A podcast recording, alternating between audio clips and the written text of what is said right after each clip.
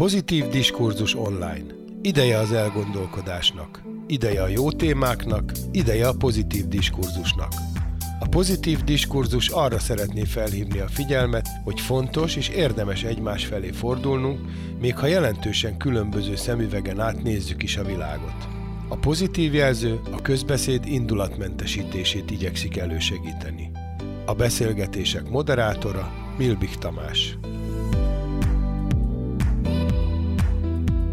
Pozitív diskurzus online. Ideje az elgondolkodásnak, ideje a jó témáknak, ideje a pozitív diskurzusnak.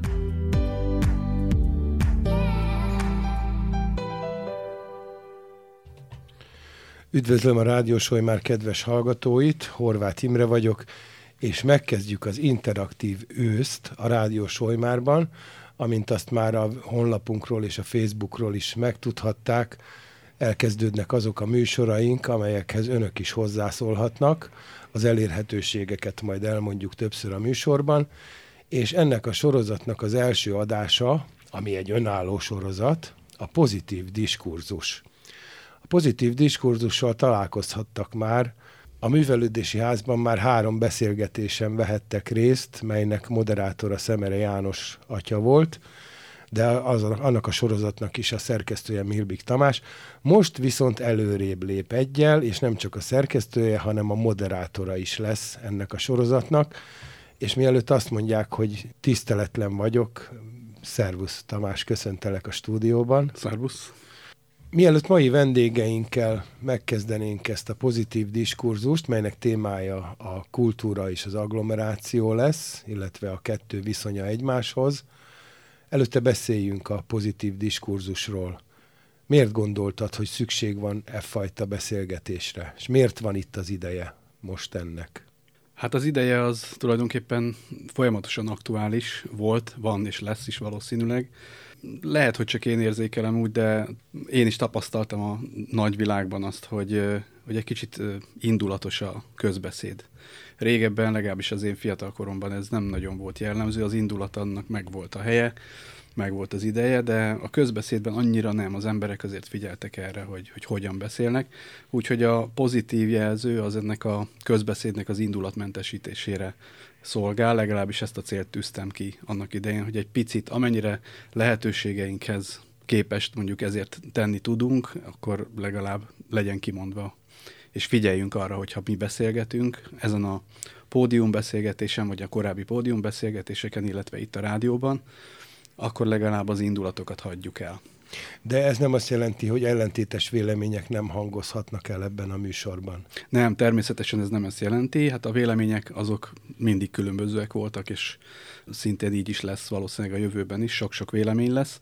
De hát ezt uh, tulajdonképpen egy kis tudatossággal, egy kis odafigyeléssel ezt tudjuk korrigálni, illetve az indulatokat egy picit visszább tudjuk húzni miért költözött be a rádióba, aminek én örülök személy szerint, és a hallgatóink is bizonyára, a művelődési házból a sorozat? Annak idején ugye három műsort csináltunk, így kezdtük el, így próbáltuk meg ezt a műfajt itthon is, itt Solymáron is meghonosítani, ezt a podcast-szerű beszélgetés, de pódiumbeszélgetés közönséggel. Ez egy kísérlet volt, hogy ez működik-e, úgy tűnt, hogy működik, csak aztán egy idő után valahogy maga a szervezés úgy alakult, hogy, hogy bonyolultak a dolgok, és jött a rádió, ami úgy tűnik, hogy egy kicsit egyszerűbb a szervezés szempontjából is, meg úgy egyáltalán a, a témáknak a kifejtésében is sokkal könnyebb dolgunk van talán, hogyha így közvetlenül ülünk egymással egy asztalnál, beszélgetünk, mint hogyha egy vasárnapi ebédnél lennénk. Úgyhogy nagyjából most ezt próbálnánk ki, hogy a pozitív diskurzus működik-e rádión. Én úgy érzem, hogy egy picit keretek közé szorította az, hogy Szemere János atya volt a moderátor, és a vendégei is egyházfiak voltak. Most ugye világi embereket fogunk itt vendégül látni, vagy is fogunk vendégül látni. Miért ez a nyitás? A kísérlet része volt, hogy olyan témákkal foglalkozzunk, olyan tabu témákkal foglalkozzunk, amik manapság már, hogy is mondjam, picit háttérbe szorultak, picit piromkodva kezeljük, ugye ilyen a vallás kérdése, és mivel ugye én alapvetően szeretem ezt a témát, ugye a vallás történetet, meg a kultúrtörténetet, eszmetörténetet, ezért gondoltam, hogy hát ha vannak hasonszörű emberek, akik szintén így gondolják, és És hát ennek folyamányaképpen hoztunk be kicsit nehezebb témákat, de valamilyen oknál fogva az egyházi témáknál maradtunk, de távlati cél volt már akkor is kezdetben is, hogy ne feltétlenül csak vallási témákkal, hanem a kulturális térben is mozogjunk, és próbáljuk meg ezt a műfajt itt is. Mit tervezel, milyen időközönként jelentkezik a pozitív diskurzus a Rádió Sojmárban? Havonta gondoltam én ezt a műsort megszervezni és létrehozni, mm, aztán majd meglátjuk. Én biztatom kedves hallgatóinkat, hogy szóljanak hozzá.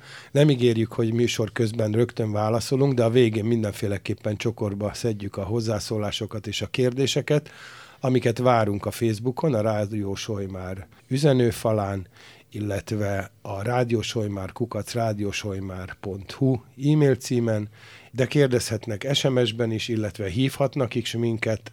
Ennek a száma 0670 647 6976. Szóljanak hozzá a műsorhoz. Pozitív diskurzus online. Intellektuális eszmecserék és szórakoztató beszélgetések a rádiósojmárban. Világnézettől függetlenül. A moderátor Milbik Tamás. És szeretettel köszöntjük vendégeinket a stúdióban. Jávor Csaba, a Pilics Boros Jenői Művelődési Ház igazgatója, és Varga Zsolt, a Sojmári Művelődési Ház igazgatója. Mielőtt mai témánkra rátérnénk, ugye ez agglomeráció és kultúra, arra kérnélek benneteket, hogy néhány szóban mutatkozzatok be a hallgatóknak, hogyan lettetek ti a helyi kultúra vezéregyéniségei, illetve az intézményt is egy picit röviden mutassátok be. Csaba, akkor a vendégjogán. Köszönöm szépen, sok szeretettel köszöntöm a hallgatókat. Én holnap lesz egy éve, hogy vezetem a Pilisboros Jenői Rejhely József Művelődési Házat. Én ugye Solymáron lakom, de 26 éve dolgozom, 27. éve dolgozom Pilisboros Jenőn.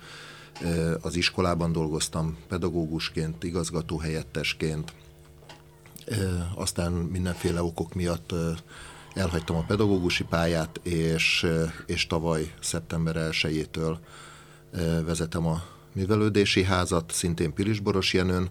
Dolgoztam rendezvényszervezőként a 90-es évek végén, 2000-es évek elején, tehát valamiféle rendezvényszervezői tapasztalatom volt, illetve hát az iskolában is nagyon sok eseménynek voltam főszervezője, és, és mivel az iskola ugye szerves része volt a, a falu közművelődésének, és éppen kiírták a pályázatot, ezért észszerűnek tűnt, hogy, hogy ha már amúgy is benne vagyok ebben az életben, akkor ebben a kulturális életben ott a faluban, akkor, akkor mi lenne, hogyha megpályáznám ezt az állást, elnyertem, és hát így, így dolgozom most egy éve igazgatóként. Röviden a csapatodat esetleg bemutathatnád még, és a rendszeres programokat.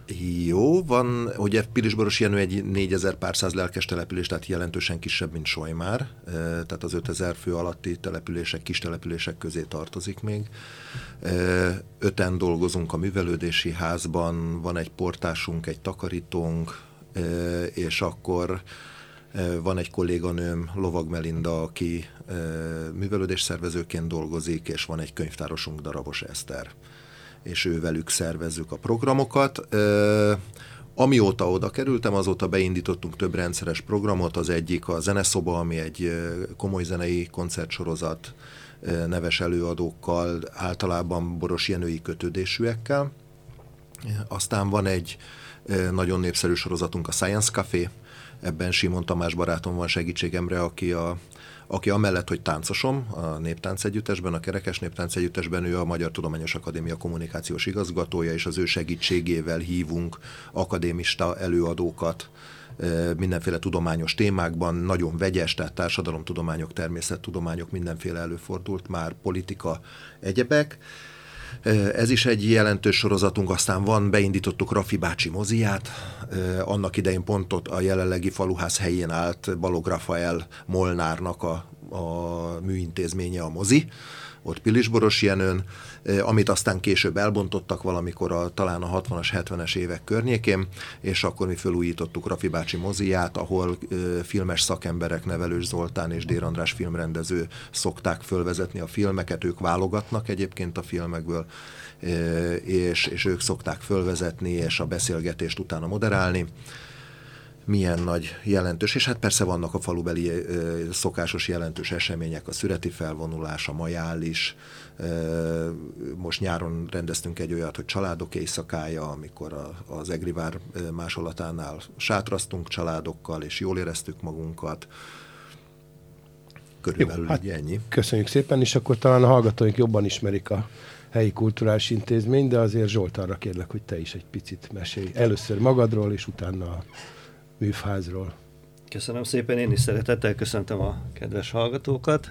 Hát én picit régebben, igen, 2000 februárja óta vagyok itt a Apácai Csere János Művelődési Házban, mint intézményvezető. Előtte is ezen a területen dolgoztam, tehát az Almási Téri Szabadidőközpontban, az Újpesti Gyermek és Ifjúsági Házban és az Arany 10 Művelődési Központban. Úgyhogy elég, elég régi motoros vagyok, lassan már kifutó széria. Jól bejáratott. Jól, jól, jól bejáratott, igen. Időnként még szivatóval indul azért, igen, tehát annyira, annyira öreges. Nos, nálunk egy elég összetett intézményrendszer alakult ki. Ugye kezdetben csak a művelődési ház, illetve a könyvtár tartozott egybe, azóta ugye először hozzánk került a dr. Jabronka István helytörténeti gyűjtemény, mint tagintézmény, illetve néhány éve a Schwab-ház, amely közösségi szintérként működik. Ugye a kollégák tekintetében a közművelődéssel igazándiból hárman foglalkozunk, ugye a Járméve kolléganő, illetve a Schwab-ház területén Hartmann Hilda, és jó magam, a könyvtárban két kollégánk van, a Monák Klára, aki a könyvtárvezetője, illetve Balog Istvánné könyves Kata, akit ugye mindenki így ismerő, és elég régóta itt van már, illetve általános helyettesem technikai vezető az intézményben, Ércegyi László, aki még régebben van itt az intézményben, tehát már engem is megkapott, úgymond, a, mint, mint intézményvezetőt, és eddig ugye úgymond külsősként dolgozott az intézményben, de ez évtől státuszban van Laufer Attila, aki a technikai dolgokkal foglalkozik. Van még néhány olyan segítőnk, akit vagy talán érdemes mindenképpen megemlíteni, a Kudarc Ifjúsági Egyesület, amely szerves része az intézménynek, programjaiban is sok mindenben kapcsolódik, együtt is működünk, és ugye a, az ifjúsági klub vezetője Straub István BMS, akit talán szintén mindenki ismer itt Solymáron.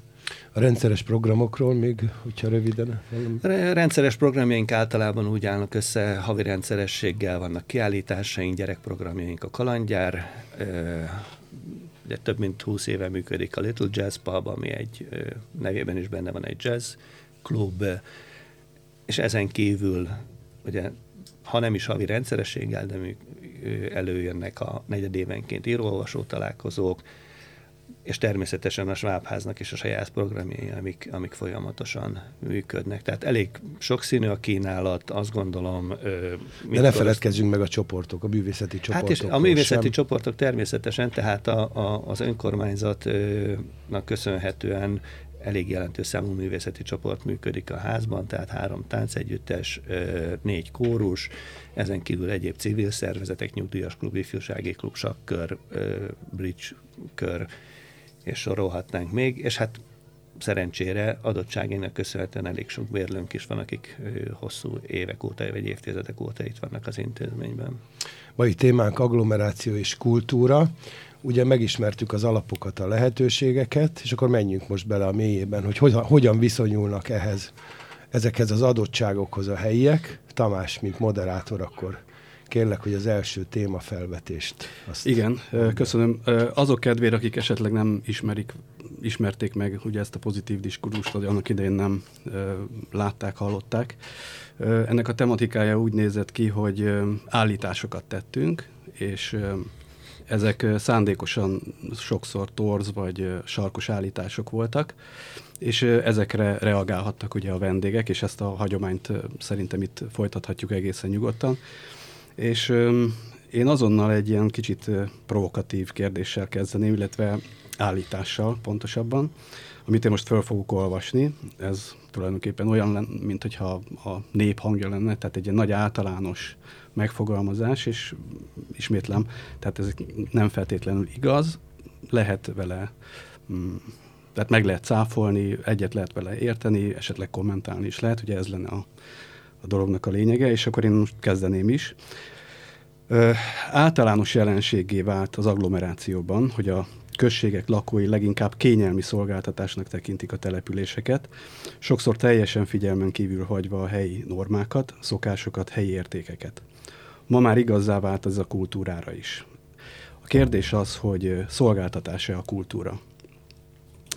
Úgyhogy erre keresnénk a választ így közösen, és titeket kérdezlek, hogy hogy látjátok ezt, szolgáltatása a kultúra?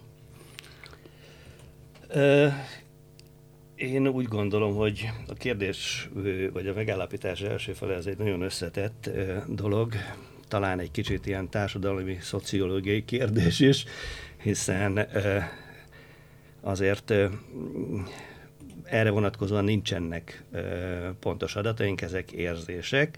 Én úgy vélem, hogy van benne igazság, van ennek igazságtartalma. Arra a kérdésre, hogy, hogy szolgáltatása a kultúra, nekem a válaszom az, hogy egyértelműen igen. Az egyik dolog, amiért ezt mondom, az, az, hogy a kulturális törvény egészen pontosan meghatározza a kulturális szolgáltatásoknak a fogalmát. Csak így tényleg egy picit idézve ebből, ugye művelődő közösségek létrejöttének elősegítése, működésük támogatása, fejlődésük segítése, közművelődési tevékenységek és művelődők közösségek számára a helyszín biztosítása, közösségi és társadalmi részvétel fejlesztése, egész életre kiterjedő tanulás feltételeinek biztosítása, a hagyományos kulturális értékek átörökítése feltételeinek biztosítása, és még sorolhatnánk egészen a kulturális alapú gazdaságfejlesztésig. Tehát ezek mind-mind szolgáltatások, amelyeket a törvény nekünk közöldésben dolgozóknak úgymond előír. Nyilván nem mindenre alkalmas mindegyik intézmény, tehát ezekből mi a, a, a saját kis dolgainkra leképezzük. Amit én gondolok, hogy, hogy azért nem csak egyszerű szolgáltatás, ami szolgáltatásaink köre, mert hogy mi élményt adunk. Azt gondolom. Tehát ugye sokfajta szolgáltatás van, bemegyünk boltba, vásárolunk, de a mi esetünkben élményt adunk. Néha negatívat, néha pozitívat, de élményt adunk a szolgáltatásainkkal. Ebben különbözünk talán, talán másoktól, és ezért gondolom az én véleményem szerint, hogy, hogy, hogy a szolgáltatás, mint olyan, az, az, az megáll így a kultúra területén. Én, bocsánat, én egy kicsit vitatkoznék. Én azt gondolom, hogy nyilván vannak olyan ö, körök, vagy a, hogy mondjam, a közösségeknek olyan csoportjai, akik szolgáltatásként tekintenek erre, és szolgáltatásként fogadják be ők a passzív befogadók. De a kultúra az egy közösségi produktum. A kultúra közösség nélkül nem tud létrejönni, nem tud működni, nem tud fejlődni. Eh, ahhoz, hogy létrejöjjön ez a produktum, ahhoz kellenek olyan közösségek, akik ezt művelik, és ebben a pillanatban viszont már nem szolgáltatás. Ebben a pillanatban ők hozzák létre közösségi élményként, közösségi munkaként. Veszőparipám nekem a, a Csányi Vilmos, aki nagyon sokat írt a humánetológiából, a közösségekről. És igen, van egy olyan tendencia, hogy a valódi közösségek, ő ezt megerősíti, mint szakember, vagy hogy mondjam, mint profi humánetológus, hogy igen, a közösségek atomizálódnak, tehát eltűnnek a valódi közösségek, és egyszemélyes közösségek jönnek létre, de ez is persze erősen sarkos állítás, és igen, léteznek egy személyes közösségek, de hál' Istennek még azért léteznek közösségek, hiszen nálatok is, meg nálunk is működnek olyan művelődő közösségek, akik, akik kulturális produktumokat hoznak létre, színházi előadást, koncertet, mm. e, tánc előadást, kiállítást, stb. stb. És persze a passzív befogadók azok ezt szolgáltatásként élik meg, de akik ezeket aktívan létrehozták, és akiknek mi próbáljuk segíteni a munkáját, és próbáljuk biztosítani a feltételeket ahhoz, hogy könny- ezt könnyen meg tudják oldani, ott, ott szerintem viszont ez nem szolgáltatás, hanem, hanem egy közös, hogy szoktam mondani, Csányi Vilmos, hogy közös hiedelmek mentén létrehozott közös konstrukció. És, és az már minőségileg mást jelent. Abszolút, ö, szerintem igazad van, ö, de ami, amit, amit én gondolok, vagy amit mondok, az pont az a része a, a dolognak, hogy ugye létrejönnek ezek a közösségek, és ezeknek teremtünk mi feltételt. Tehát ezzel valószínűleg, ahogy mondod, szolgáltatunk. Tehát az, hogy egy a, a, a felnőtt képzésben ott vannak a, a, a kórusok, akik valamikor kettelésből létrejöttek, befogadta őket egy intézmény. Ugye ezt akárhogy is nézzük, ez egy, ha nem is direkt módon, de ez egy, ez egy felnőtt képzési forma, hiszen elkezdenek oda járni emberek, hát Imre is ugye jár ilyen kórusba, ahol azért csak tanulnak valamit, új dalokat tanulnak, stb. Tehát nyilván számukra ez közösség, részünkről egy szolgáltatás, tehát nincs, nincs igazándiból ebben ellentmondás. Igen, az a kérdés, hogy, hogy melyik oldalról közelítjük meg a, a, a dolgot. Igen, ez annál is inkább, mert ugye a kultúrának per definíció rengeteg értelmezése van, akármelyik tudományterületen nézzük, mindig másképp fogják definiálni a kultúrát. Ugye én egy kicsit utána néztem, és hát életmódot jelenthet, viselkedési normákat, szokásokat, nyelvet, nyelvhasználatot, kommunikációt, hitet és vallást, etikettet, történelmet és identitás, és még művészetet is nyilván. Úgyhogy igazából annyi oldalról meg lehet közelíteni a kultúrát, hogy így nehéz is, hogyha mondjuk pont mint intézményvezetőket kérdezünk, nyilvánvalóan a szolgáltatás fog elsősorban eszébe jutni az embernek, de én egy picit visszakanyarodnék az eredeti felvetéshez, amiben ugye egy tendenciát vázoltunk föl, hogy, hogy, a, köz, hogy a, a községek lakói, tehát az agglomerációs községek lakói, azok ezt a fajta szolgáltatást, akkor most nevezzük így, egyfajta kényelmi szolgáltatásnak tekintik. Tehát, hogy ezzel, ebben láttok-e valami fantáziát, vagy valami fajta tényleges igazságot, hogy, hogy itt a, a jelzőtre hívnám fel a figyelmet, a kényelmi szolgáltatásra. Szerintem ebben semmi változás nincsen egyébként, csak most már nagyon, csak most már nagyon sokan vagyunk, és ezért feltűnőbbé válik a dolog. Tehát e, azért azt gondolom, hogy a, az a 20-80-as szabály, hogy a, a javak 80%-át a 20% termeli meg, e, ez, ez nem változott az elmúlt mondjuk 20 ezer évben, vagy 200 ezer évben. Tehát, hogy, hogy ez valószínűleg régen is így volt, meg most is így van. És igen, van az a 80 százalék, aki kényelmi szolgáltatásként tekint rá, viszont ott van az a 20 százalék, aki pedig nem, és azt gondolom, hogy nekünk egyébként főleg rájuk kell koncentrálnunk, mint intézményvezetőknek. Tehát ők azok, akikre építve tudunk bármit is létrehozni, mert a, a 80% az, az jó esetben eljön és megnézi és meghallgatja, de egyébként ez sem igaz, szerintem. Vagy nem tudom, hogy itt Solymáron, de Solymár, ugye? Tehát van az a, van az a 15-45 év közötti korosztály, akit egyszerűen nagyon-nagyon nehéz becsábítani, nyilván azért, mert aktív, nagyon aktív életet élnek, és a munka tölti ki az idejüket, meg család alapításban vannak éppen, vagy nem tudom. Tehát, hogy, hogy és vannak az alvók, akik egy településre csak aludni járnak, és, és szálláshelynek használják, és nem vesznek részt semmilyen szinten a közösségi életben. Ez a 80 százalék. Nekünk a 20 százalékra kell építeni. Arra a 20 százalékra, akik hajlandók eljönni is, megnézni, akár passzív befogadóként, és ezeknek a 20%-a az, aki aktívban is benne van, és hajlandó létrehozni valami produktumot. Van a, van a kezetekben egyébként olyan eszköz, amivel esetleg ezt a százalékos arányt meg tudjátok jó irányba, pozitív Hú. irányba változtatni? Szerintem ez az, amit mindannyian keresünk. Uh-huh. Ezt az eszközt. Még nem találtuk meg, vagy nem tudom, vannak próbálkozások, meg vannak területek, ahol meg lehet, meg lehet találni, de, de ez, ez a legnehezebb. Ez a, szerintem ez a munkánk legnehezebb része. Abszolút. Tehát én is pontosan így érzem, hogy ugye a település esetében ezt később állításodnál írtam fel magamnak, hogy amikor én ide kerültem Sajmára, akkor 6400 volt a lakosság száma. Most ugye 12 ezer, 20 évről beszélünk, 23, tehát ez most mindegy. Tehát hihetetlen ö, növekedés. Ezt nem, hogy mi nem tudtuk követni, ugye sokkal idézőjelben fontosabb dolgok sem tudták követni, útépítés, csatornázás, nem tudom, ez az, amaz ugye hát folyamatosan küzd az önkormányzat ilyen gondok, a közlekedés, egyebek, kulturális területen meg aztán még nehezebb. Tehát mire a, oda, ide szoktatod a, a ide költözőket, az, az lehet, hogy generációk. És nyilván akik régóta itt laknak, és megszokták már ezeket a, a szolgáltatásokat, megszokták azokat a lehetőségeket, amiket kínál adott esetben az település, azoknak egy picit egyszerűbb, ők azok a ős magakik, akik jelen vannak. Igen, és hát ide most abszolút kívánkozik a második állítás, ami így hangzik, hogy az agglomerációs települések legnagyobb csábereje a Budapesthez való közelség. Világos, hogy a helyi kultúra nem versenyezhet a Budapest által nyújtott színvonallal.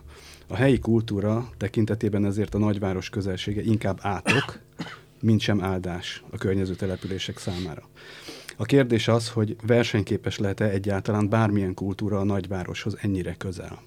Ugye ez a legsarkalatosabb kérdés. Nekem, nekem egyébként, amikor ezt a kérdést elolvastam, azonnal uh, Sándor György humoralista egyik örökbecsűje jutott eszembe, ugye az egyelő pályák, egyelő esélyek, én biciklivel megyek, ezt ugye mindenki ismeri. Szerintem körülbelül ez a, ez a helyzet ebben a, a felállásban. Ha a kultúrafogyasztó oldalát nézem, akkor ez egy jó dolog, hogy itt vagyok Solymáron vagy Pilisboros Jenőn, pillanatok alatt elérem a fővárost, választási lehetőségem van, nagy koncertre, színházba, akárhol akarok menni, akkor elmegyek oda, ha egy kisebb dologba, akkor ide. Nem kell messze menni, tehát nem úgy van, mint egy Békés megyei kisfaluban, ahol mire bejutsz akár a Békés színházba, az, az több óra, és jól meggondolják az emberek. Viszont erről már, már Csaba beszélt az előbb, és ezt én is úgy érzem, hogy nekünk ezeken kis településeken inkább a, a kis közösségek életben tartása az elsődleges feladatunk. Tehát nem versenyezni kell, hanem valami mást kínálni, mert hogy ö, segíteni kell ezeknek a közösségeknek a munkáját. Ez ugye az a fajta szolgáltatás, amiről beszéltünk. Teret ad, termet adunk, megpróbáljuk elérni, hogy szakember legyen, ha ők nem tudnak szerezni, csoportvezető, ez az, amaz. Ö, tulajdonképpen itt teremtünk meg olyan lehetőségeket, amikor ugye egy gyerek egy helyi színjátszó különösen először áll színpadra, először áll közönség elé. És milyen közönség elé áll? Egy szerető közönség elé. És szerintem ez nagyon fontos. Egy olyan közönség elé, akik őt ismerik, szeretik. Család, barátok, nem tudom én mi. Nem pedig úgy, mint egy tévés tehetségkutatóba, hogy bedobják a mélyvízbe, és gyakorlatilag akár lelkileg tönkre teszik őket. Itt azért ez egy egészen más, egy pozitív töltést kap, amit nem biztos, hogy, hogy máshol meg tud kapni ez a gyerek. Tehát, hogy én azt gondolom, hogy nekünk, nekünk ez a, ez a, ez a úgymond verseny helyzet, és ebben viszont szerintem jobbak vagyunk, mint, mint, mint Igen, főváros. Egyrészt, másrészt pedig a versenyhelyzet abban sem áll, vagy hogy, vagy hogy nem tudom pontosan, hogy fogalmaztál, hogy, hogy, hogy világos, hogy, hogy szólt a mondat, volt ott valami. Tehát világos, hogy a helyi kultúra nem, nem versenyezhet a budapesti színvonalra. Ezt nem, ezt nem hiszem el. A, a, ami Budapesttel kapcsolatban nekem eszembe jut, az az, hogy mennyiségileg nagyon sok, ami ott van. Sokkal több pénz van ott, mindenből több van. Sokkal több pénz van, sokkal több színházi előadás van, sokkal több koncert van, mindenből sokkal több van. Ez nem azt jelenti, hogy egy kis településen nem lehet színvonalas programokat csinálni. Ha belegondolok, és biztos vagyok benne, meg tudom, hogy Solymár is így működik. Boros Jenőn rengeteg művész él filmesek, színészek, bábszínészek, képzőművészek, zenészek, komoly zenészek, könnyű zenészek, jazz zenészek, tehát rengeteg-rengeteg kiaknázható lehetősége van a művelődési háznak arra, hogy színvonalas programokat tudjon létrehozni. És, és ebben abszolút partnerek vagyunk Budapest irányába, vagy, vagy hogy mondjam, tehát hogy, hogy, hogy abszolút versenyben vagyunk Budapesttel. Bocsánat, de azért tehát, kevés, hogy ott laknak, tehát ő nekik meg kell mutatniuk magukat. Abszolút, abszolút, persze. Ez nektek és, sikerült és, valamiféle Igen, igen, tehát hogy, hogy egyrészt nyilván azt a technikai színvonalat, és azt a nézőszámot nem fogjuk tudni hozni, amit Budapesten egy koncerten mondjuk XY össze tud hozni. De nem is ez a cél, szerintem és azzal, és azzal tényleg nem tudunk versenyezni. A ráfordítható pénzzel, a ráfordítható technikával nem fogunk tudni versenyezni. De, de azt gondolom, hogy egyrészt versenyképes a családias, kellemes hangulat is, tehát az is egy, a versenyképességnek egy egyik faktora, hogy, hogy ismerek mindenkit, akivel összejöttem, ott egy kupacba, a barátaimmal vagyok együtt, egy kellemes közegben, nem vagyunk nagyon sokan, viszont nagyon jó a program mert színvonalas, mert jó előadók adnak elő.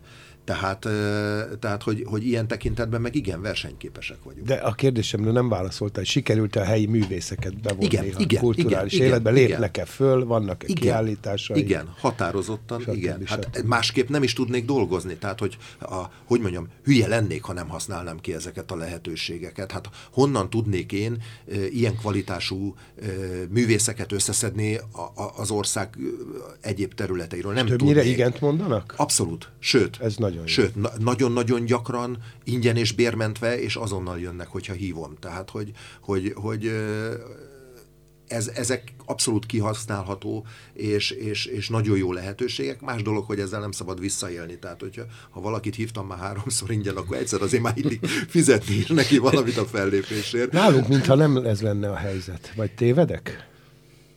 Nem teljesen ez a helyzet, ez igaz. Itt is vannak olyan művészek egyébként, akik, akik azért jönnek és közreműködnek szívesen, viszont itt van egy olyan fajta különbség, amit én, ez csak saját véleményem, amit én abban látok, hogy mi egy nagyon nagy létszámú település vagyunk már. Az ország legnagyobb lélekszámú nagyközsége, tehát a 12 ezeret. Ilyen vannak olyan városok, amik sokkal kisebb létszám, lakosságszámmal bírnak. Tehát itt egy picit már elveszett az a fajta közösségi varázs, ami egy jóval kisebb lélekszámú településen működik, ahol még odaadom magam, ahová oda uh-huh. akarok tartozni. Tehát, hogy a művésznek is megvan az az érzése, hogy az enyéimnek játszom. Igen, egy kicsit, kicsit ö, talán ez, ez van emögött, és, és, és, és én azt gondolom, hogy hogy emiatt egy kicsit nehezebb helyzetben vagyunk. Tehát sokkal inkább az működik, hogy persze itt van helyi szinten, de hát ö, akkor lehet, hogy egy kicsit kisebb gázséért, de eljön. Tehát nincs az, mint ö, mondjuk a, amikor ide kerültem, akkor ez inkább ugye a 6400 főnél még ez jobban, jobban működött, ott inkább jellemző volt még, még hogy kicsit lokálpatrióták, kicsit jobban a, a, a, a település életébe bekapcsolódni szerettek volna a, a helyi művészek is. Ma ez már nem mindenkire jellemző, illetve nem minden művészeti ágban, inkább úgy mondanám, vagy művészeti területen. Ha esetleg jobban odafigyelünk az utánpótlásra, mint ahogy esetleg a sportban van. Mondtad, hogy itt generációk, mire újra sikerül ezt az, ezt az arányt megváltoztatni, hogy 20% aktív, 80% csak passzívan figyel akkor lehet, hogy a több gyermekprogram, családos program ezt a helyzetet megoldhatná, vagy legalább javíthatna? Meg még mindig ezen az arányszámon töprengek. Bocsánat, hogy, hogy... Elvittem a beszélgetést? Nem, nem, nem, nem, nem. én csak egy, egy, fél, egy fél mondattal ö, ö, egy megjegyzés csak, hogy, hogy itt azért tényleg sokat számít az, hogy urbanizálódunk. Tehát a, ez a mennyiség ez nem véletlen. Tehát ugye például Pilis, Pilis Boros Jenő ezzel a 6000-es lélekszámmal tényleg olyan, mint Soly már volt, 20, éve. 20 évvel ezelőtt. És akkor még én is éreztem, hogy igen, ezek, ezek 90-es, 80-as évek vége, 90-es évek eleje, ez egy olyan, olyan határozottan pesdítő kulturális robbanás volt akkoriban, mert akkor kezdtek el kiköltözni ezek a bizonyos értelmiségi ö, emberek a, az agglomerációba, és akkor változott meg a kultúra is egy picit, és aztán utána a mennyiség növekedésével viszont fokozatosan megváltozott az, a, az igény, maga a, maga a kultúra. Tudom, hogy nem szereted ezt a szót, hogy a kultúra fogyasztása, de hát lényegében nem tudjuk másképp ö, definiálni ezt, vagy, vagy ö, megjegyezni ezt a dolgot hogy ez a mennyiséggel függhet össze, és, és a minőség romlásával. Tehát van benne valami, nem a minőséget most nyilván nem a szolgáltatásra értettem, hanem arra, hogy a, a fogyasztásnak a, a miensége, hogy hogyan állnak hozzá ezek a bizonyos ö, emberek, akik beköltöznek, ezek hogyan állnak hozzá, ugye ez majd egy következő állításban, ez meg fog fogalmazódni. Akkor most pihenhetünk egy picit? De most pihenjünk és készüljünk rá akkor a következőre, de a Zsolt még no, egy, egy mondata. Ö, talán annyit, hogy igen, tehát pont arról itt egy későbbi részben van talán ez inkább benne, hogy megváltoztak a kultúrafogyasztási szokások, tehát egy kicsit rendezvény központúvá váltak, és aki mondjuk Budapestről költözött ki, az nyilván, vagy vélelmezésem szerint inkább ott rendezvényekben vett részt kulturális dolgokban, nem pedig közösségekben. És ugye itt van egy óriási, óriási nagy különbség. Tehát mi alapvetően nem rendezvényszervezők vagyunk, az egy falat része a munkánknak. Mi ugye közművelődési szakemberek vagyunk, ami ettől tetszik, nem tetszik, szerénytelen vagy nem szerénytelen, de ettől sokkal több mint, mint a rendezvényszervezés. Ami ugyan, ugyanúgy nagyon fontos, és nem akarom le becsülni a rendezvényszervező kollégákat, de a mi feladatunk ettől sokkal több. Témánk az agglomeráció és a kultúra. Hallgatóink is kérdezhetnek, hozzászólhatnak a Rádiósoly már Facebook oldalán, illetve e-mailben a rádiósolymár kukac, rádiósolymár.hu címen. Pozitív diskurzus online intellektuális eszmecserék és szórakoztató beszélgetések a Rádió Solymárban. Világnézettől függetlenül. A moderátor Milbik Tamás. Vendégeink a stúdióban Jávor Csaba, a Pilisboros Jenői Művelődési Ház igazgatója, és Varga Zsolta, a Solymári Művelődési Ház igazgatója, és Milbik Tamás moderátor a következő állítását fogja most nekünk feltenni. Így van, és az előbb már részben bele is kaptunk egy kicsit ebbe a témába, úgyhogy már kezdem is. A következő állítás. Általános jelenség, hogy a helyi kultúra fogyasztása nagyon megváltozott a korábbiakhoz képest. Identitásformáló ereje megcsappant, ennek köszönhető az, hogy a kereslet iránta érezhetően csökkent. Valóban csökkente a helyi kultúra iránti érdeklődés, és valóban identitást formáló erő-e a kultúra, a helyi kultúra. Itt most kifejezetten ugye a helyi kultúrára vonatkoznak ezek a megállapítások? Szerintem a fogyasztás formája változott meg. Tehát nem gondolom, hogy az igény megváltozott volna. Megváltozott az a kulturális termék, hogyha már ezzel a marketinges terminológiával éltünk, hogy fogyasztás, akkor megváltozott az a termékcsoport, amit szívesen fogyasztanak az emberek, és megváltozott az a mód, ahogyan fogyasztják. Tehát azzal, hogy az internet ennyire berobbant az életünkbe, és hogy most már gyakorlatilag minden megtalálható az interneten. Nálunk már nincs tévé szolgáltatás, mert, mert ha valamire kíváncsiak vagyunk, megkeresünk az interneten például. Zene, már nem veszünk CD-t, már nem veszünk hanglemezeket, hanem, hanem, hanem hát van, aki igen, tehát van az a, az a kevés, hogy mondjam, megszállott, megszállott és szelíd őrült, aki, aki még hajlandó bakelit lemezeket venni, sőt, ha jól tudom, akkor ez reneszánszát éli, de hogy már ugye azért a, a, a 99% már a Spotify-ról, a nem tudom, mindenféle megosztókról tölti le pénzért, nem pénzért, mikor, hogyan ezt, ezeket a, a zenéket. Tehát nagyon megváltozott az, ahogy hozzáállunk, és nagyon megváltozott megváltozott a, a, az a termékcsoport, amit szívesen fogyasztanak az emberek. Az egyik tapasztalatom az az, legnagyobb sajnálatomra a magas kultúra egy nagyon-nagyon szűk réteget érint.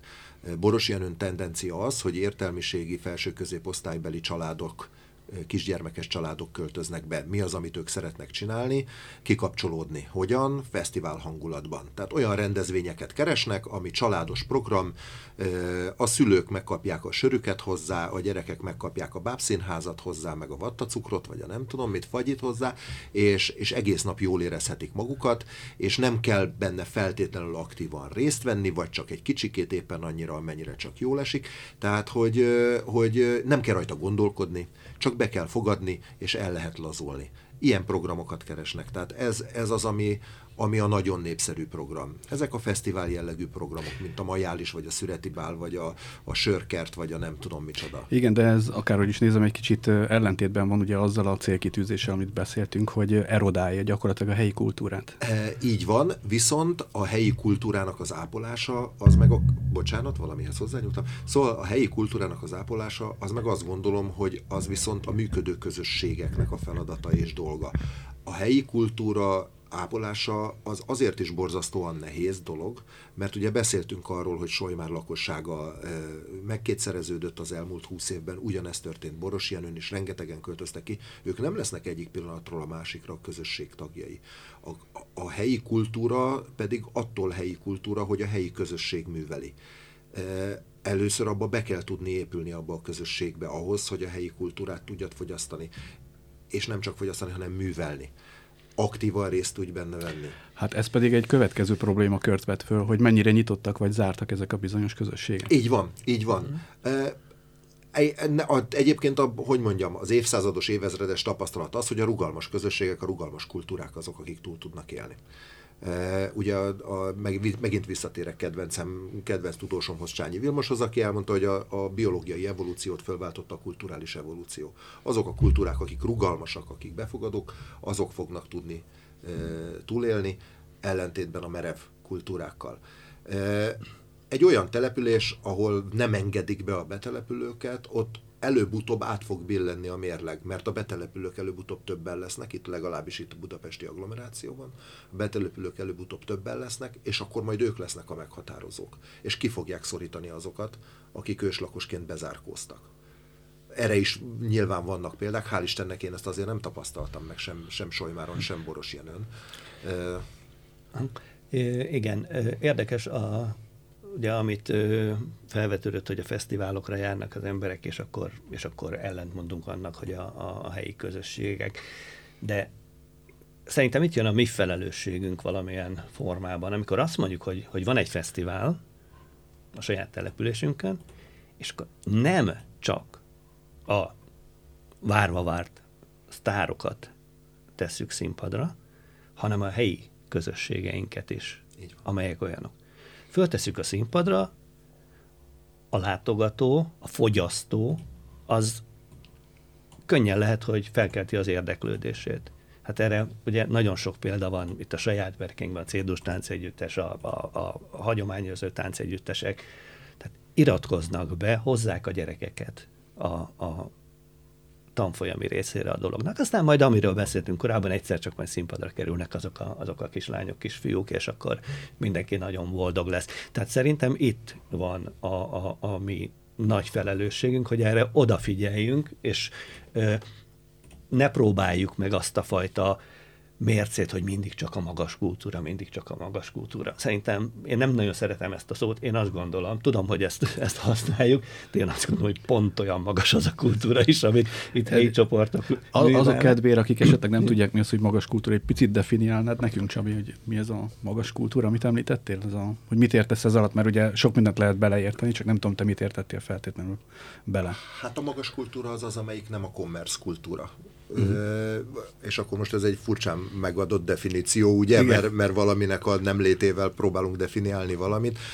Magas kultúra az a művelt emberek, művelt közönségnek a, a, a kultúrája, valamiféle műveltséget, tudást feltételez. Ja. Ilyen például a komoly zene, Opera. ilyen például a, a, a komoly szín, veretes komoly színházi előadások, és így tovább. Tehát, hogy, hogy, hogy én ezt értettem magas kultúrán, és, és akkor nem degradál, tehát próbálom akkor, hogyha ez degradálóként hangzik mondjuk a nem magas kultúrával szemben, akkor már is elnézést kérek, mert nem ez a cél, hogy degradáljuk a, a kultúra egyéb vonatkozásait, de kétségtelenül van egy ilyen része, ami, ami nyilván a művelt, magasan művelt réteget szólítaná meg. És ez nagyon fontos, mert azt gondolom, hogy ennek van némiféle húzóereje. Tehát, hogy, hogy egyrészt magam is fontosnak tartom, nagy komoly zenerajongó vagyok, tehát hogy, hogy, hogy ezért nem akarom elengedni a, például a Boros Jenői komoly zenei zeneszoba programunkat, mert ugyanazon csak 20-30 ember jelenik meg, de fantasztikusan jók a koncertek, és reméljük, hogy ez a 20-30 ember, ez majd 30-40, meg 40-50 lesz majd később. Mert, mert hogy nem szabad elengedni. Meg, meg igen, annak a 30 embernek, aki erre nagyon vágyik, hogy helyben halljon ilyet, annak is kell valamit nyújtsunk. Egy picit még arra a részére visszatérnék itt az állításnak, ami ugye a, a, az identitás formáló erőről szól. Én, én azt gondolom, hogy először is ugye meg kéne, vagy fel kéne tenni azt a kérdést, hogy mit értünk kulturális identitás alatt. Nyilván ezt meg lehet fogalmazni különböző definíciókkal, de az egyszerűség kedvéért ezt én ezt úgy gondoltam magam, hogy ez ugye mindenkinek más mert ugye amiről most beszéltél, gondolom a te identitásodnak a, kultúr, a komoly zene, az egy a kultúrás identitásodnak ez egy nagyon fontos része. Tehát van, akinek a, a, a hagyományápolása, az, van, akinek a nemzetiségi értékek őrzése, továbbadása, a zene, a színház, a tánc, vagy alkotóművészet, vagy különböző civil ö, dolgokban való tevékenység, ez, ez mind. Tehát, hogy, hogy ez, ez nagyon színes. És az előbb mondtál valamit, ami, amit én szintén úgy a, a, a felkészülésem során, vagy a gondolkodásom során fölírtam magamnak, az pedig az, hogy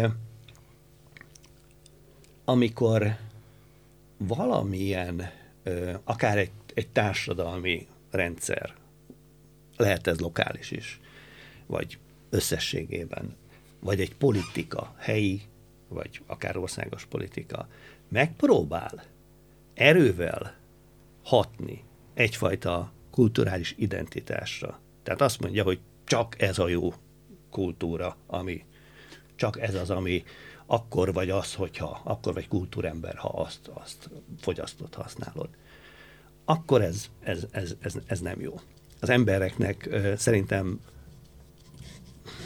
hogy mondjam, sajátja az, hogy ugye egy kicsit ilyenkor elzárkózik ezektől, van, aki ráül erre a hajóra, van, aki nem, de alapvetően szerintem sokan sokféleképpen kezdik el ezt kezelni ezeket a dolgokat, és ha, ha jók a hangsúlyok, akkor nincs vele baj, mert nyilván ö, minden közegnek, közösségnek, egy lakóközösségnek van egy olyan saját kultúrája, amit szeretne azért valamilyen szinten megismertetni a, akár a bejövők stb. De ez nagyon erős nyomással történik, akkor ez ellenszenvet fog kiváltani. Pontosan emiatt, mert túl, nem túl, hanem hogy sokszínű a kulturális identitásunk, nekünk pedig megint azt mondom, hogy közmedési szakembereknek az a dolgunk, hogy, hogy ezeket ezeknek próbáljunk meg, meg minél nagyobb teret adni, minél többnek teret adni, nyilván adottságaink, lehetőségeinktől függően.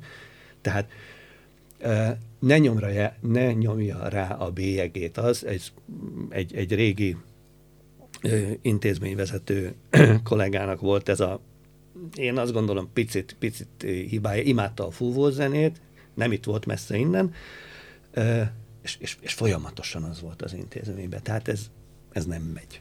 Nem megy érzésem szerint. Tehát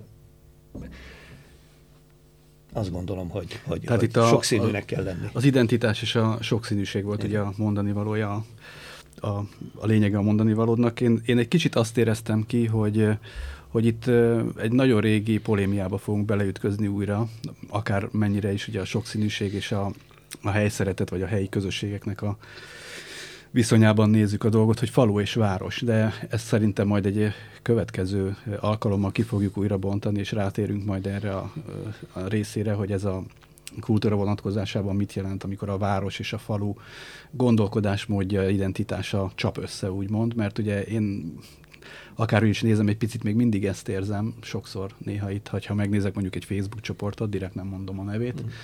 Hogy nagyon sokszor ezek az attitűdök jönnek elő. Ugyanezek az ősrégi veszekedések, hogy ki a falusi és ki a városi, és egy picit a kultúrában is valami hasonló, nyilván árnyaltabban, meg sokkal szofisztikáltabban, de, de, de ezt a fajta ellentétet érzem ki sokszor a dologból.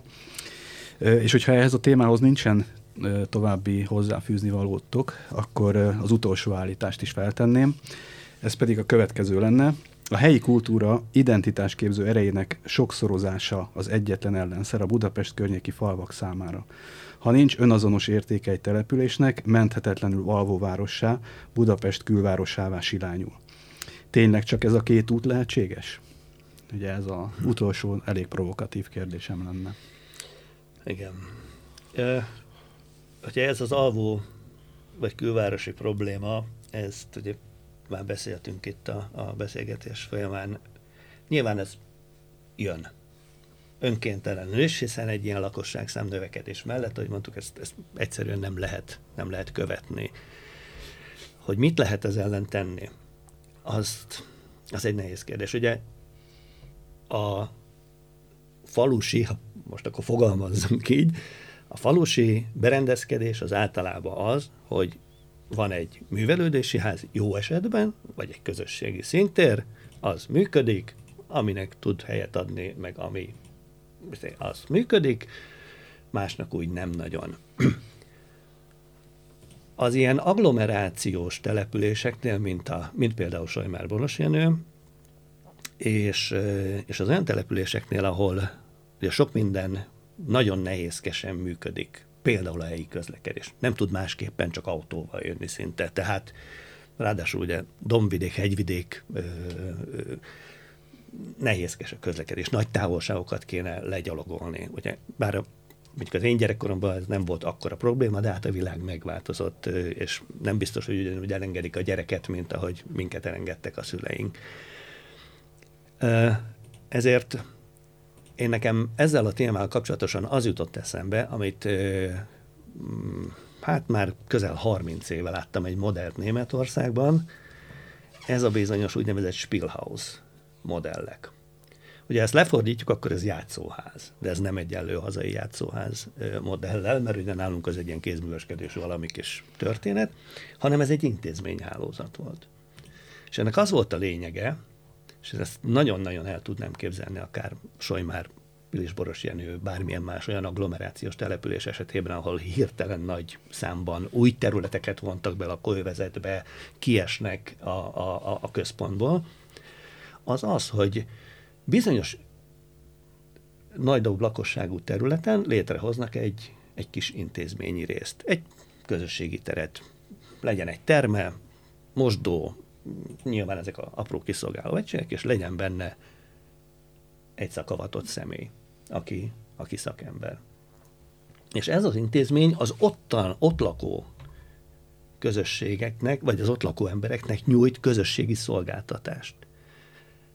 Például eh, mi ezt megcsináltuk egy egyesülettel még a Újpesten, a gyerekek napközbeni ellátására létrejött egy ilyen játszóház, ahova délután be lehetett menni, a gyerek nem kulcson anyakába csellenged, be lehetett menni, tanulássegítők, kortássegítők voltak, lehetett játszani, kinn a játszótéren egymással kicsit bandázgatni, de mégis volt egyfajta kontroll, a szülő megnyugodtan volt.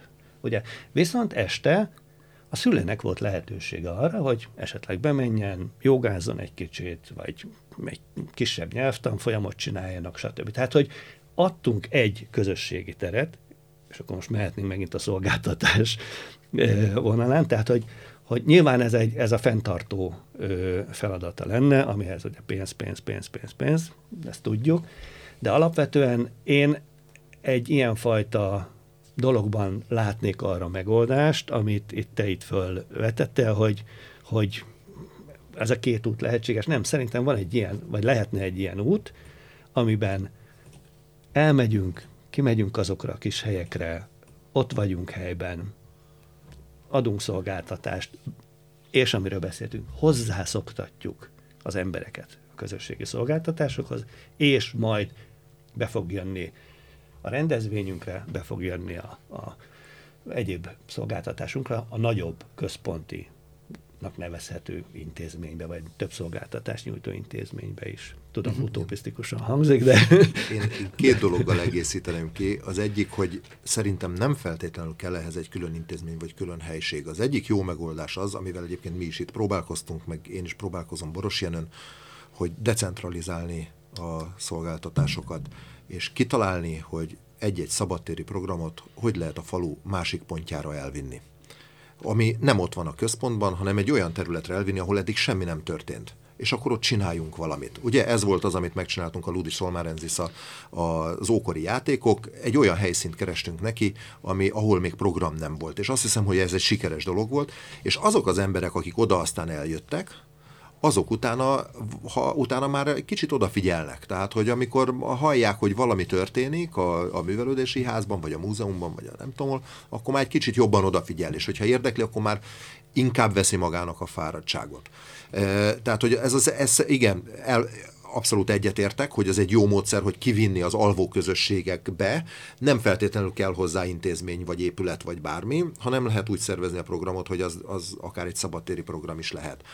A másik, van nekem egy, egy lelkész ismerősöm Erdélyben, akivel hosszasan beszélgetünk, ő szorvány magyarságban élő gyerekeknek hozott létre egy kollégiumot, és, és ezt a mondatot tőle hallottam először, és, és nagyon sok hogy mondjam, belső vívódástól mentett meg engem aztán ez a mondat.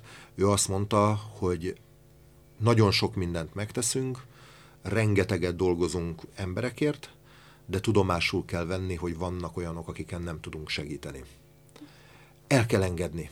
Tehát ha, ha azt látjuk, hogy, hogy valami nem működik, valami nagyon nem akar működni, akkor nem érdemes azon gyötrődni, hogy most a, Boros Jenő viszonylatában mondjuk a külső Bécsi út 90%-a az egy alvóváros. Ha ő nekik erre nincs igényük, hogy bekapcsolódjanak a Boros Jenői közéletbe, és ez most lehet, hogy nem így van, tehát hogy, hogy már is elnézést kérek a külső Bécsi útiaktól, most csak mondtam egy példát, eh, légből kapott példát, akkor, akkor én ezt hiába fogom erőltetni, nem fog működni. Én mindent megtettem a magam részéről, és lelkiismeret furdalás nélkül elengedhetem ezt a problémát. Az alvó városrészek, az alvó település részeknek a problémájára. Ez ugyan nem megoldás, de ha már mindent megtettünk, és nekik nincsen rá igényük, akkor nem tudunk többet tenni, és akkor ezt el kell engednünk. És, és arra koncentrálni a többiekre. Hát nagyon szépen köszönöm a válaszokat és a reagálásokat. Ennyi fért most bele az egy óránkba. Legközelebb egy újabb kidolgozott témával fogjuk várni a kedves vendégeinket, és visszaadom a szót. Hát más Mirének. dolgom nincs, mint hogy én is megköszönjem nektek a részvételt. Egyrészt Jávor Csabának, a Pilis Boros Jenői Művelődési Ház és Varga Zsoltnak, a Solymári Művelődési Ház igazgatójának, és Milbik Tamásnak a moderálást, és akkor legközelebb mikor lesz pozitív hát, diskurzus? Ha minden igaz, egy hónap múlva. Akkor mondhatjuk azt, hogy a jövő hónap utolsó Nagyjából. csütörtökén. Jó, köszönjük szépen a hallgatóknak a figyelmet, és találkozunk egy hónap múlva. Mi is köszönjük. Pozitív diskurzus online. Ideje az elgondolkodásnak. Ideje a jó témáknak, ideje a pozitív diskurzusnak. A pozitív diskurzus arra szeretné felhívni a figyelmet, hogy fontos és érdemes egymás felé fordulnunk, még ha jelentősen különböző szemüvegen át nézzük is a világot. A pozitív jelző a közbeszéd indulatmentesítését igyekszik elősegíteni. A beszélgetések moderátora Milbik Tamás. Pozitív diskurzus online. Ideje az elgondolkodásnak, ideje a jó témáknak, ideje a pozitív diskurzusnak.